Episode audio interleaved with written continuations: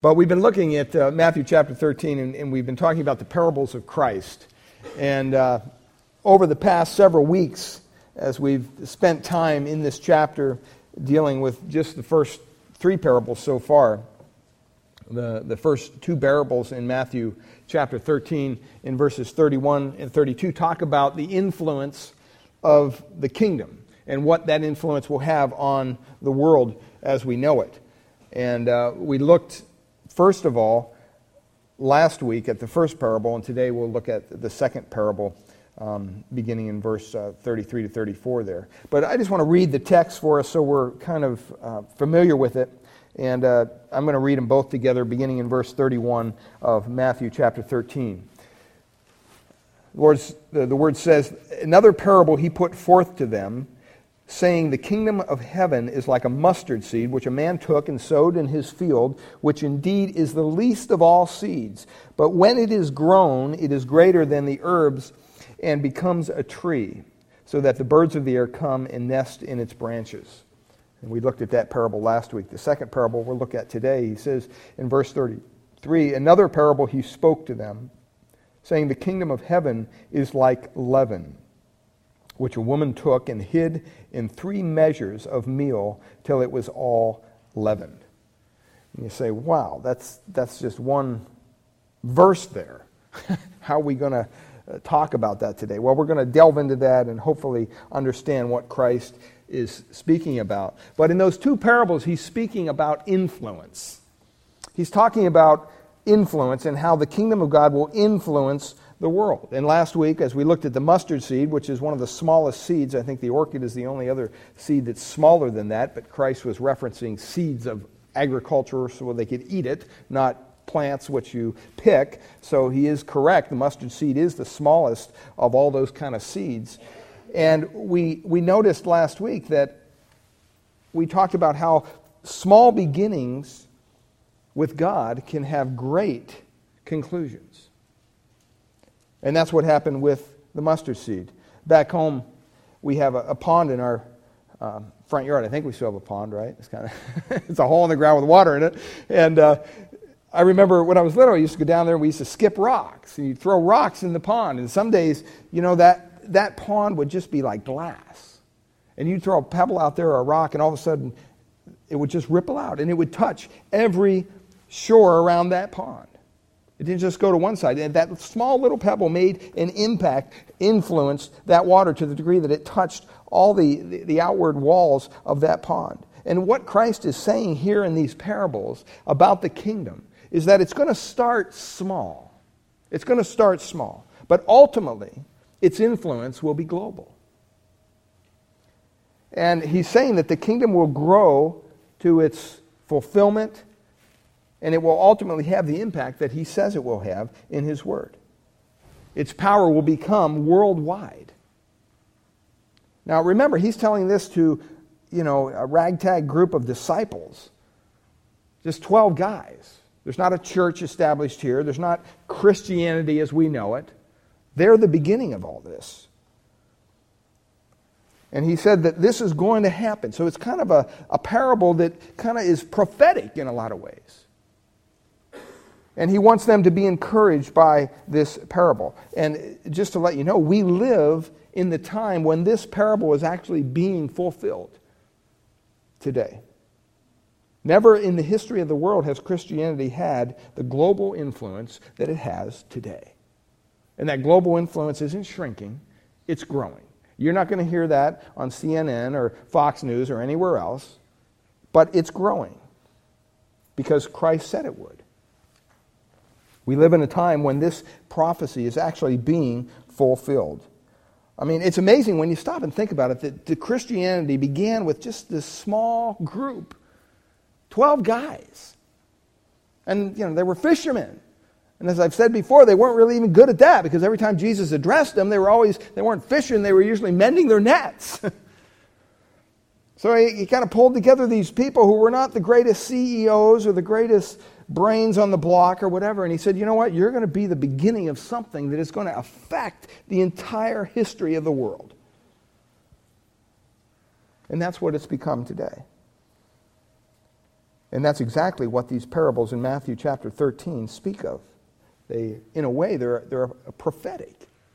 And if this doesn't happen, then we can throw out our Bibles and we can throw out Jesus Christ and we can throw out the church and we can throw out everything. Because if the God, Word of God is not true, then we don't have anything. Amen? I mean, there's nothing else to uh, stand on here. So it's really a, a test of the truthfulness of the Word of God to see what Christ said would happen to these 12 guys. That they're going to start something that's going to have an effect, an influence that's going to be worldwide. And they were anticipating that. The Old Testament, in the Old Testament, the prophets constantly predicted over and over and over that the kingdom of God would eventually come down to earth and it would encompass the entire globe. You can read that in various Old Testament passages. They constantly say that Jesus Christ was to be God's representative, that he was the greater son of David, that he was the anointed one, the Messiah, the king. That's what the book of Matthew has shown us, that Christ is the king. And that eventually he's going to sit on a throne in the city of Jerusalem and he is going to rule the world. Now, for some of you, that may sound like fairy tales or some kind of a comic book thing or something that's really not going to happen. It's going to happen. And in the prophesied coming kingdom, there's going to be worldwide peace, the Bible says. Everybody wants peace. Peace, peace, peace. Everybody wants peace. Well, there's not going to be peace until Christ establishes peace. See, it's just the same thing with us today. There's people in our world today that are constantly looking for peace. They're looking for satisfaction. They're looking for something to heal the, the broken heart that they have as a result of their sin. And they're trying to shove stuff into their lives success, money, wealth, health, whatever it may be. And nothing seems to work. Because Christ is the only one that can bring that kind of peace. Christ is the only one that can, can come into your life and put things the way He intended them to be. And that's going to happen one day in a physical way. Christ is going to come to earth and rule and reign, and there's going to be worldwide peace. There's not going to be any more crime. I was joking with my brother the other day. They're staying at a hotel down there in El Camino, and he said, Well, we're going to pick them up. And he's, Paul said, Well, I'll just wait out front. I said, Well, be careful out there. I don't know what kind of characters hang around out there. You know, there's crime everywhere. You have shootings, if not weekly, at least monthly here in Redwood City, gang shootings, all sorts of things going on. Well, in the kingdom, when he establishes it here on earth, there's not going to be that. There's not going to be poverty. There's going to be the alleviation of any kind of suffering. There's not going to be any death. I think it was Paul yesterday that said, you know, in his prayer, and may he have 50 more years. I don't know, but the idea of being 100 years of age doesn't really appeal to me. so I was almost going to say, hey, wait a minute. Don't pray that. I want to go be with the Lord. I don't want to be hobbling around 100 years old. But you know what? That's up to God, right? If He gives me another 50 years, He gives me another 50 years. If He gives me another two minutes, I mean, we could drop dead right now. Who knows? Key is to be ready. But he says that there's going to be a time when there's going to be salvation among all the nations, even including the Jewish people. The Jewish people at this point are going to come and recognize Christ as their Messiah, their Savior. And in this kingdom, Christ is going to be revered, he's going to be honored as king. And all the, the people who rebel against him, all the blasphemers, are going to be ultimately judged and destroyed. That's what the Bible says. In the book of Micah, in the Old Testament, prophet, chapter 4, I just want to read these verses to you because this gives us a glimpse of what this kingdom is going to be like. Micah chapter 4, verse 1, it says, Now it shall come to pass in the latter days that the mountain of the Lord's house shall be established on the top of the mountains, and he and, and shall be exalted above the hills, and the peoples shall flow to it. Many nations shall come and say, Come and let us go up to the mountain of the Lord, to the house of the God of Jacob. He will teach us his ways, and we will walk in his paths. For out of Zion the law shall go forth, and the word of the Lord from Jerusalem. And he shall judge between many people and rebuke strong nations afar off. And they shall beat their swords, you've probably heard this, into plowshares, and their spears into pruning hooks. In other words, war is going to be gone. Nation shall not lift up sword against nation, neither shall they learn war anymore. But everyone shall sit under his vine and under his fig tree, and no one shall make them afraid. For the mouth of the Lord of hosts has spoken. For all people walk, each in the name of his God, but we walk in the name of the Lord our God forever and ever. That's what the Bible says is going to happen. So the disciples had an anticipation of that in their hearts when Christ came and established himself as their Messiah. I mean, can you imagine? They're thinking, okay, he's going to bring the kingdom of God to earth. All this that we just read about is going to happen. And they began to get excited. They began to wonder, well, when's he going to do it? He's doing all these miraculous signs. He's proving us that he has supernatural powers. Even his enemies admitted that. And they said, When is the time going to come when the world will come to the feet of the Messiah? And all those who are going to rebel are going to be rebuked by the Lord. When will that time come? See, they lived in anticipation of that prophecy being fulfilled in Christ's time. So when he came and none of those things happened as they expected, when they looked at Christ and they saw him being arrested, and they thought, What are you doing? Why aren't you raising us up? Look at all the people that are following you. We could wipe them out. Look at your miraculous power. He healed basically everybody he came across. He raised people from the dead.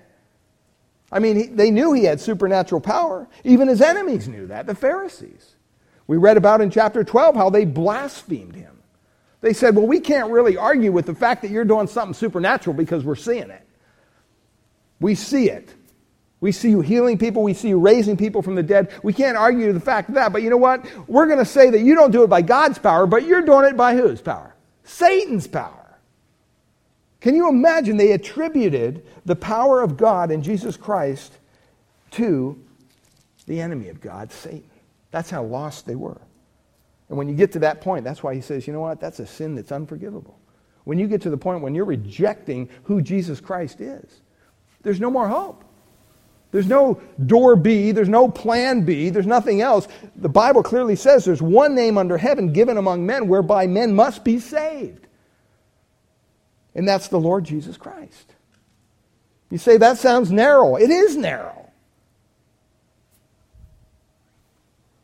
That's the whole point. Christ wants, God wants people to come to Him through His Son and through the sacrifice of His Son. So when He didn't sit on a throne in their presence, and He didn't overthrow the Roman government, which was just burdening them down as a Jewish people, and there was still war going on, and people weren't beating their, plow, their, their swords into plowshares and their spears into pruning hooks. The disciples kind of stepped back and said, Wait a minute, what's going on here? Why isn't this happening? And because the Jewish people didn't see the fulfillment in Christ, they said, You know what? We don't think you're who you said you are. You're not doing what the prophets told us, told us that you would do. And so you had a multitude of people following Jesus in support of him. And overnight, it turned. Remember, Palm Sunday, he's coming into Jerusalem and people are laying down palm branches. Boy, they're just, Hosanna, Hosanna. I mean, they're, and overnight, literally almost, they turned on him and they were calling for his execution. Because they began to question well, wait, he's not doing anything. He's just going along with this program. He's just going to let them kill him. The Messiah that we read about, the king that we read about in the Old Testament, wouldn't do that. He would, Bible says that he's going to rebuke the wrongdoers and put everything, carry justice, and rule with a, a rod of iron. And that's what they expected Christ to do. And when Christ didn't do that, they rejected him as the king, and therefore they rejected the kingdom. And so God had to say, okay, you know what? The kingdom's on hold right now. You can't have a kingdom without a king. You're rejecting my son as king. Therefore, this kingdom is going to be established later. And that's what we know is the second coming of Christ. Christ is going to come back to earth and he's going to rule and reign here on earth for a thousand years. The Bible says that. And, you know, I mean, you start reading Bible prophecy and you see how things are lining up politically. Do you ever think about why is all this attention on Israel, this little puny little country over there? What's everybody fighting over it for? Because God said it would happen. That's why. It's very clear. But see, today, we don't live in the physical kingdom here on earth. We live on in the kingdom of God that is within our hearts as believers. That's why Romans, Paul says in Romans chapter 14, verse 17, for the kingdom of God is not of food and drink. That's not what it's talking about, but it's of righteousness and peace and joy in the Holy Spirit. It's an internal kingdom right now. It will be an external kingdom when Christ comes back. But right now, for this period of time, known as the church age, God's kingdom is ruled and reigned. It's mediated through the hearts of believers. In Luke chapter 17, when the Pharisees, verse 20, when the Pharisees were asking Christ, they said, If you're a king, where's your kingdom? They were saying, Okay, you're saying you're the king of the Jews. Well, where's your kingdom? And he answered them and he said, Behold, the kingdom of God is in the midst of you. In other words, you know what? The kingdom of God is standing right in front of you, and you can't even see it despite your face. I mean, you, you know, it's right there in front of you. And they couldn't discern that the kingdom was not of human perception. Even though they couldn't do that, he was still the king. They didn't change anything. And the disciples believed that he was the king. They followed him. Well, 11 of them did anyway. But they still wondered where the kingdom was. They still were pondering that in their mind. Okay, he's the king, we're committed to Christ, but where's this kingdom that's supposed to be established? And so Christ in chapter 13 of Matthew says, you know what? I need to share some more information about the kingdom with my disciples because they're not getting it. They're still expecting me to kind of raise up and overthrow the Roman government right now. That's not going to happen right now. It's going to happen later. So I need to explain to them how the kingdom works. And during this time, the kingdom will be different than what it will ultimately become. And so throughout Matthew chapter 17, he goes through seven parables, and he talks about the nature of the kingdom. The first two parables we already looked at the parable of the soils and the parables of the wheat, eh, the wheat and the tares, or the weeds. And the parable of the soils basically said, you know what? That there's going to be a soil that rejects the gospel. Even in the kingdom, there's going to be three out of four that reject the gospel. And that was unfounded to the disciples. They thought, no, in the kingdom, everybody's going to accept. No, it's not. That's not the way it's going to be.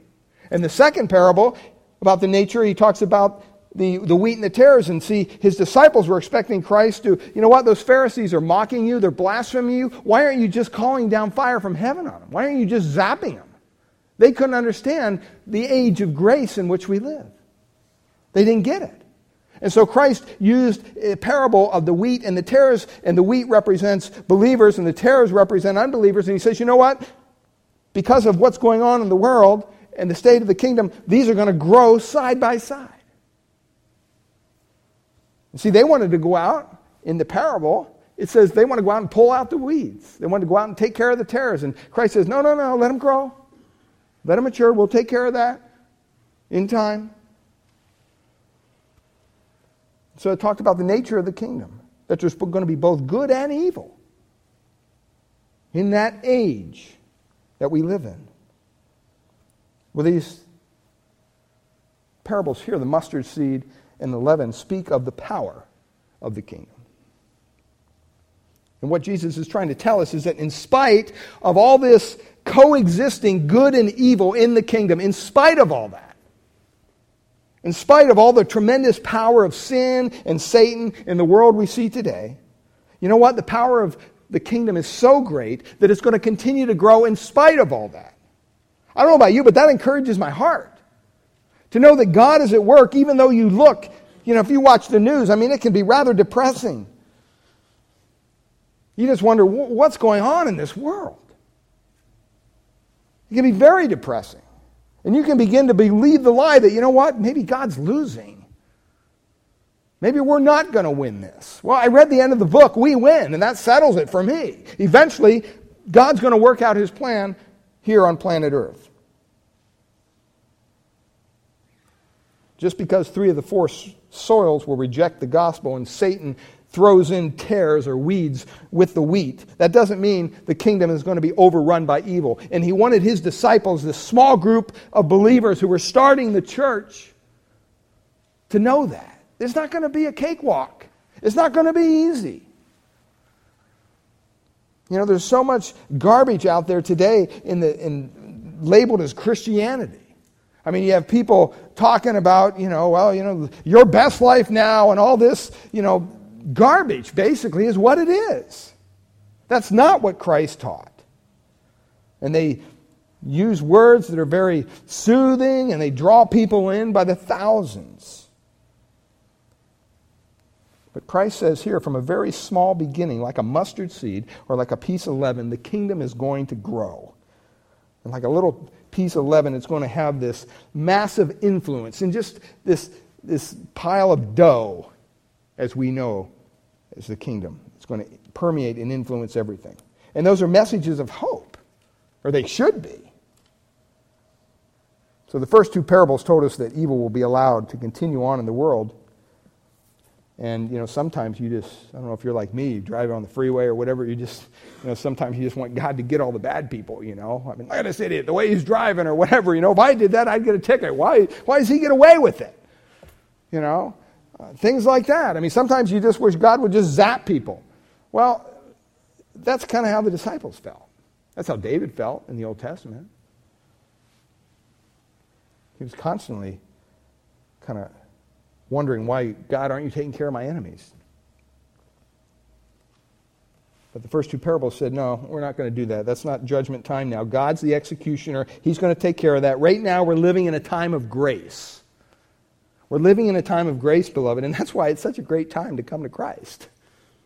It's such a great time to bow your knee, your heart to the Lord Jesus Christ and, and commit your life to Him and believe in the work that He did for you to turn from your sin and to acknowledge that He and He alone is the only means of salvation for you.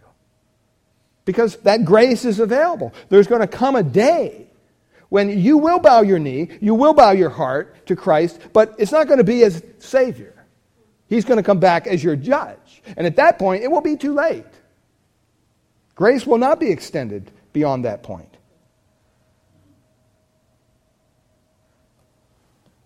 And so we have to understand that this parable that we're looking at today of the leaven has been very misunderstood by a lot of people. Even though it's just one verse, it's, it's a hard message to work through because there's, there's just a lot of underlying stuff that you have to get before you understand this parable. And so we want to kind of walk through it. The first parable we looked at last week talked about the external power of the kingdom. Well, today we want to look at the internal power of the kingdom. And he shows that to us in verse 33. He says, The kingdom of heaven is like leaven, which a woman took and hid three measures of meal, in three measures of meal, till the whole was leaven. See, our Lord always used illustrations, he always used parables that people could relate to. I mean, that's the purpose of these things. Is so that people could understand when, when he told a story, he was laying down a physical representation, illustration of a spiritual truth. That was his purpose. And so they knew exactly what he was talking about. If you're a baker, you probably read this and go, Yeah, I get it. That makes sense. If you're not a baker, you, you, maybe you don't even know what leaven is. But you stop and think, while he was growing up, he must have seen his mother make bread many times. And he would see her using this yeast, leaven, sourdough, some people call it, in the process. And what they would do is they would person making the bread would take a batch of dough and prepare it and knead it, and then they would take a piece of what they called the sour or the fermented dough, the leavened dough, from a previous loaf that they kept. And they'd put it in the, the new loaf. They'd just smush it down in there and mix it all up again. And that leaven would cause this new loaf to begin to, to, to ferment, ferment and kind of bubble up. Have you ever seen a, a, a piece of uh, dough that's, that's leavened and it begins to kind of, you know, you put a cloth over it and you come back and it's all, it looks like it's going to pop. And his point is that it would permeate the whole loaf and it would cause it to rise. And these people probably saw this happen daily because bread was a very basic staple of their appetite. And he says here the size of the piece of leaven that you'd put in this new loaf would be small. You don't, you know, if you're, if you're baking a, a piece of bread, I mean, I've done some baking, you don't use equal amounts of, of yeast and equal amounts of flour. I mean, I don't know what would happen if you did that, but it'd probably be a big mess. You'd probably have dough everywhere. Who knows? But it was common at that time to prepare large amounts of bread because it was the staple of life. There had to be enough to feed large families and any servants they had and everything. So, you know, he's, he's really pointing out here that this, this is a massive amount of dough. Three measures of meal is, is equivalent to a lot of bread. And the amount of dough that was being leavened here was obviously pretty big. But you notice that it says that he, they put it down into the dough. You put it down into it. You don't take a loaf of dough and take yeast and pour it next to it and just let it sit there. That's not going to do anything. What do you have to do? You have to take the leaven, the yeast, and put it into the dough. And that's what he's talking about here. And that large amount of meal and that little piece of leaven, the influence is just incredible.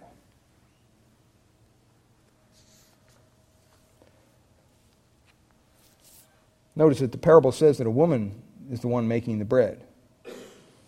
Now, this isn't a male chauvinist thing or anything, but back in their culture, that's what would happen. The woman would, would work around the oven, whatever. The, the man would usually out in the fields working, whatever. That's just how, how it operated. Have you ever had a piece of unleavened bread? If you had communion, you have. Usually it's unleavened bread. Do you like it? I remember we had a dear lady in our church one time.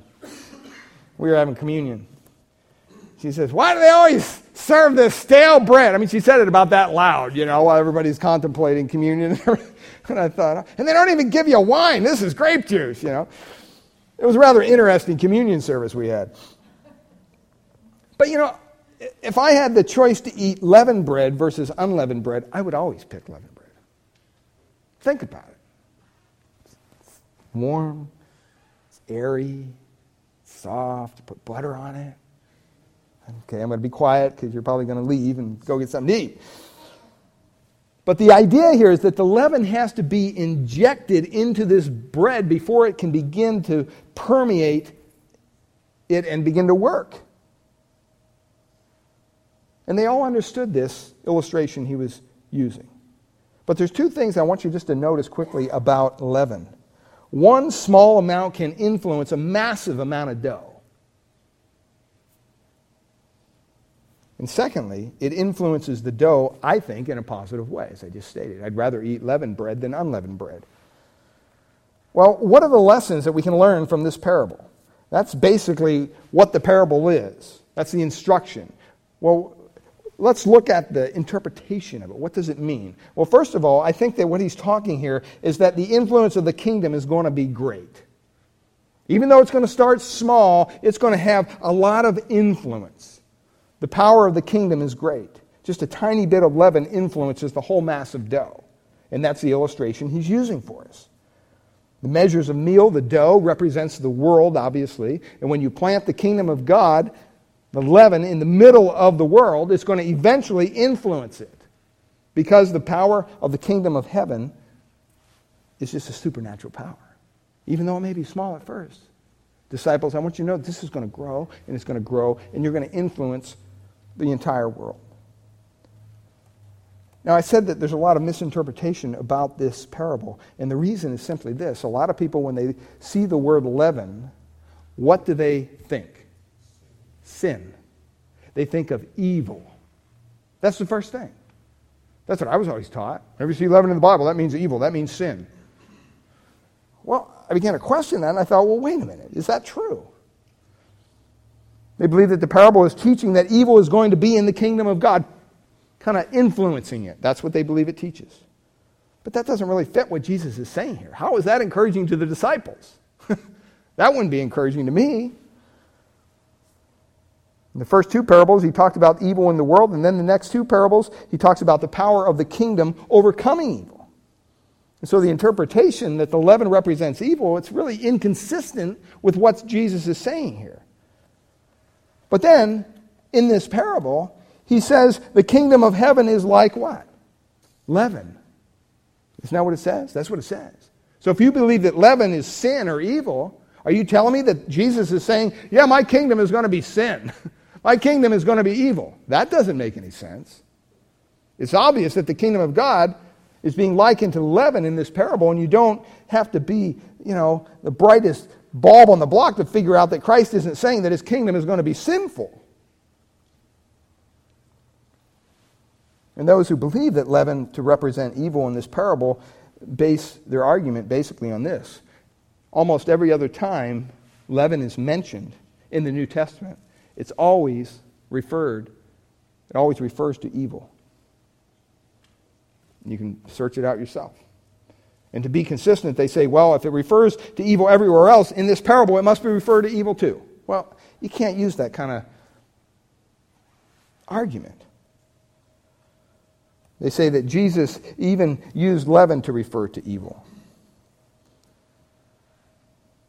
And they look at verses like Luke 12:1 where Jesus says, "Beware of the leaven of the Pharisees, which is hypocrisy." See, when Jesus said that, he wasn't making leaven represent the hypocrisy of the Pharisees. He was saying, here's what I want you to understand it represents the influence of the Pharisees' hypocrisy. That's what he wanted them to understand. See, the use of leaven is an analogy that's appropriate only when you used it as far as its permeating influence. You can't make leaven sin. That wouldn't be biblically correct. And so the point of using leaven to describe the hypocrisy of the, the Pharisees was to show that their hypocrisy permeated everything they did. And you can see that time and time again as you look through the Gospels. So leaven is not an illustration of sin, it is an illustration of permeation, of the power of influence, good or bad. See, that's very key. You have to understand that to understand what Jesus is saying here. You can't take analogies and make absolutes out of them. You can't say, well, he referred to leaven over here and called it evil, so I guess it's just evil everywhere. No, that's, that's not proper. Leaven is used only as an analogy as far as its influence goes. And the reason we know that is because it's, it's used throughout the Bible, even in the Old Testament, when they had the, the Feast of Pentecost they were commanded to offer up to God not unleavened bread, but leavened bread. Well, why would God, if it represented evil, tell his people to offer him sinful bread, a sinful offering? God wouldn't do that if leaven represented evil and evil alone. So it doesn't always refer to something that's evil. Very basic principle you have to understand. And even in relation to salvation, if you, you look at 1 Corinthians chapter 5, 1 Corinthians chapter 5, it kind of gives us a little input about the permeating influence of leaven. Look at what he says in verse 6. 1 Corinthians chapter 5, verse 6. He says, Your glorying is not good. Do you not know that a little leaven, there's the word, leavens the whole lump? a little leaven leavens the whole lump. And he's making just a kind of a simple proverbial statement here. He's saying a little thing can have a lot of influence. We use that as saying, well, evil, but it basically means influence there. Leaven is neutral. Leaven is not good or bad. It's just showing basically influence. It can be evil influence or it can be good influence. And when it comes to bread, leaven really makes bread, in my opinion, a lot better. And in verse 7, look at what he says, the same 1 Corinthians 5. He goes on, he says, Therefore, purge out the old leaven, that you may be a new lump. What's he doing? He's giving us a picture of salvation here. In other words, he's saying to the Corinthians, he says, You know what? You're Christians now. You're each a new lump of dough. Don't be putting this old stuff, this old leaven, into your new lump of dough. You, he's saying that you'd been saved from an old loaf. You've been transformed into something new. Don't be reaching back into that old loaf and grabbing that, that old leaven and put it in this new, new lump. Paul's telling the Corinthians because they're new creations in Christ, they're not allowed to allow their former lives to influence their new lives. That's the, the purpose there. He's talking about influence. It's a great illustration of salvation. When you come to Christ, there's, there's kind of a cutting of the ties. There's new things that influence you. And he's telling them to Break that continuity from your old life. And look at what he says. He says, For indeed Christ, our Passover, was sacrificed for us.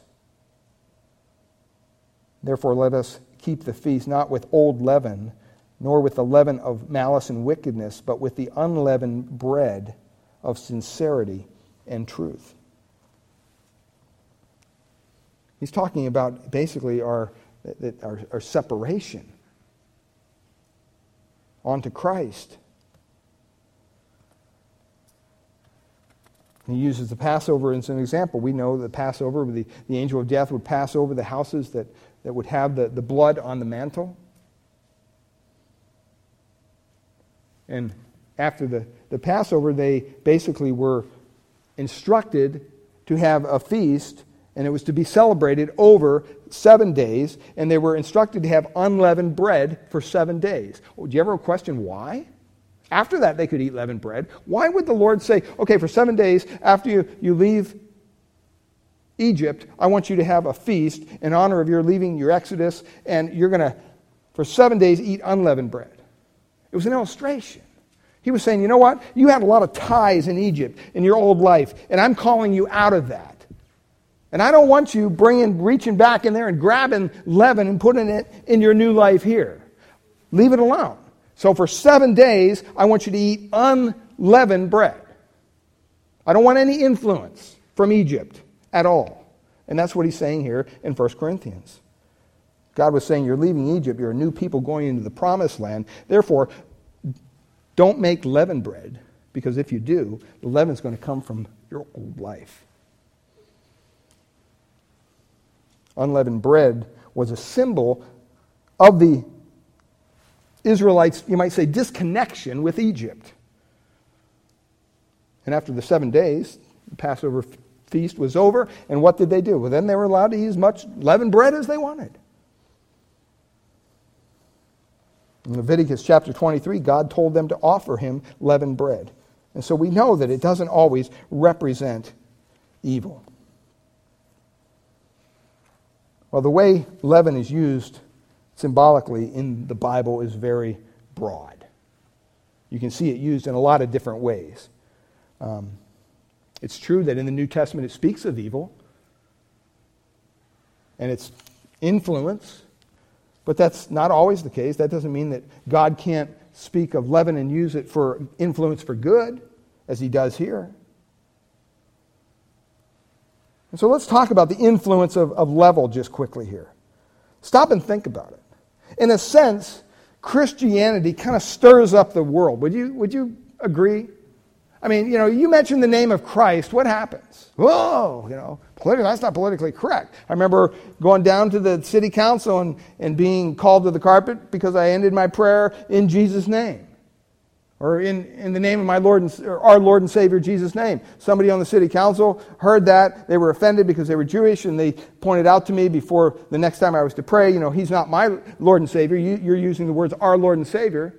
And, you know, I got kind of upset and I thought, well, I'll just not pray anymore. I'm not going to play these games. But I thought, uh, you know, I'll, I'll stick with my commitment one more time. And I went down and I ended my prayer because his problem was the word R.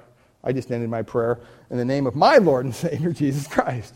And he got, got you know, city council member got upset at me in a little way, but he thought about what I did and he came up and thanked me afterwards because I was being sensitive to him. but you stop and think of the influence of leaven Christianity kind of stirs up the world just like leaven does. I mean, there's wars and wars, and wars over the issues of Christianity. And we've been disturbing the world for about 2,000 years. From a start of 12 disciples banded together in Jerusalem, and then 120. And then all of a sudden, you see millions, millions across the face of the earth who have been influenced by Christianity. Stop and think about it. All the social advances, all the legal, the jurisprudence system, if you've ever studied that, welfare systems, education, art, music, all those have had some relation of influence of Christianity. All the benevolent, the caring programs, societies that help the poor, the downtrodden, the depressed, they all come out of the Spirit of Christ. That's not a coincidence. All you have to do is look around and notice how people are treated in countries of the world that have never been touched by Christianity. See, the world has been leavened and influenced dramatically by Christ. And this parable is a parable of hope for a little group of discouraged disciples that thought the kingdom was just not going to happen. And Jesus wanted them to understand no, just hang in there because you're going to have an impact that's going to blow your minds eventually. And we need to be reminded of that ourselves. It's not only a influence of the, the kingdom, secondly, it's an influence of the kingdom from within. The positive influence of the kingdom comes from within the world. God planted, it says, his leaven inside the world. See, a lot of times people in churches have issues with the world. They think that it's just, you know, us four no more, and, you know, we have these four walls, and boy, the, the world is the evil people that live outside these four walls, and we shouldn't talk to them, we shouldn't hang around them, we shouldn't do anything. Well, all you got to do is look at the life of Christ. Who do you hang around with? Sinners, prostitutes, drunkards, tax collectors. He went out of his way to spend time with the seedy people of his society, and we should do the same because we have the message of the gospel that can help them. See, we are extensions of Christ. He dwells in us. Galatians chapter 2, Paul writes in verse 20 For the life I live now, I live by faith in the Son of God who loved me and gave himself for me. It's not I who lives, but who? Christ lives in me.